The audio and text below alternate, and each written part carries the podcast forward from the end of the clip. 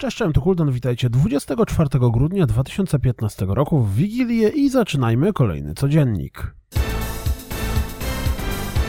Na Steamie zadebiutowała gra Our Nation's Miner, która wygląda jak marzenie fana kosmicznego górnictwa. Sprawdźcie jej zwiastun. Wielki smuteczek Uncharted 4 A Thief's End zaliczy obsuwę i gra pojawi się dopiero 29 kwietnia. Volume, czyli skradanka od twórcy Thomas Was Alone 6 stycznia pojawi się na PlayStation Vita. W końcu.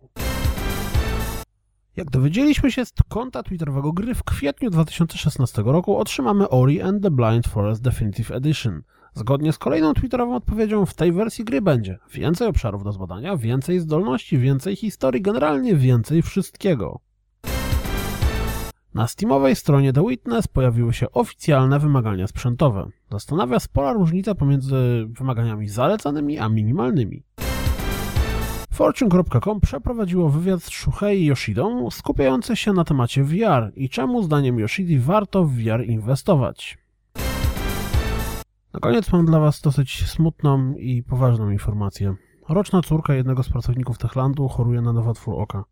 Z tego powodu firma rozpoczęła akcję One Dollar Baby, która pozwoli dotrzeć informacji o zbiórce na się pomaga do większego grona odbiorców.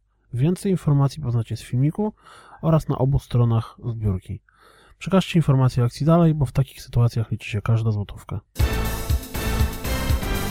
To wszystko na dziś. Jak zawsze dziękuję za słuchanie. Jak zawsze zapraszam na rozgrywkapodcast.pl. Do usłyszenia jutro i wesołych świąt.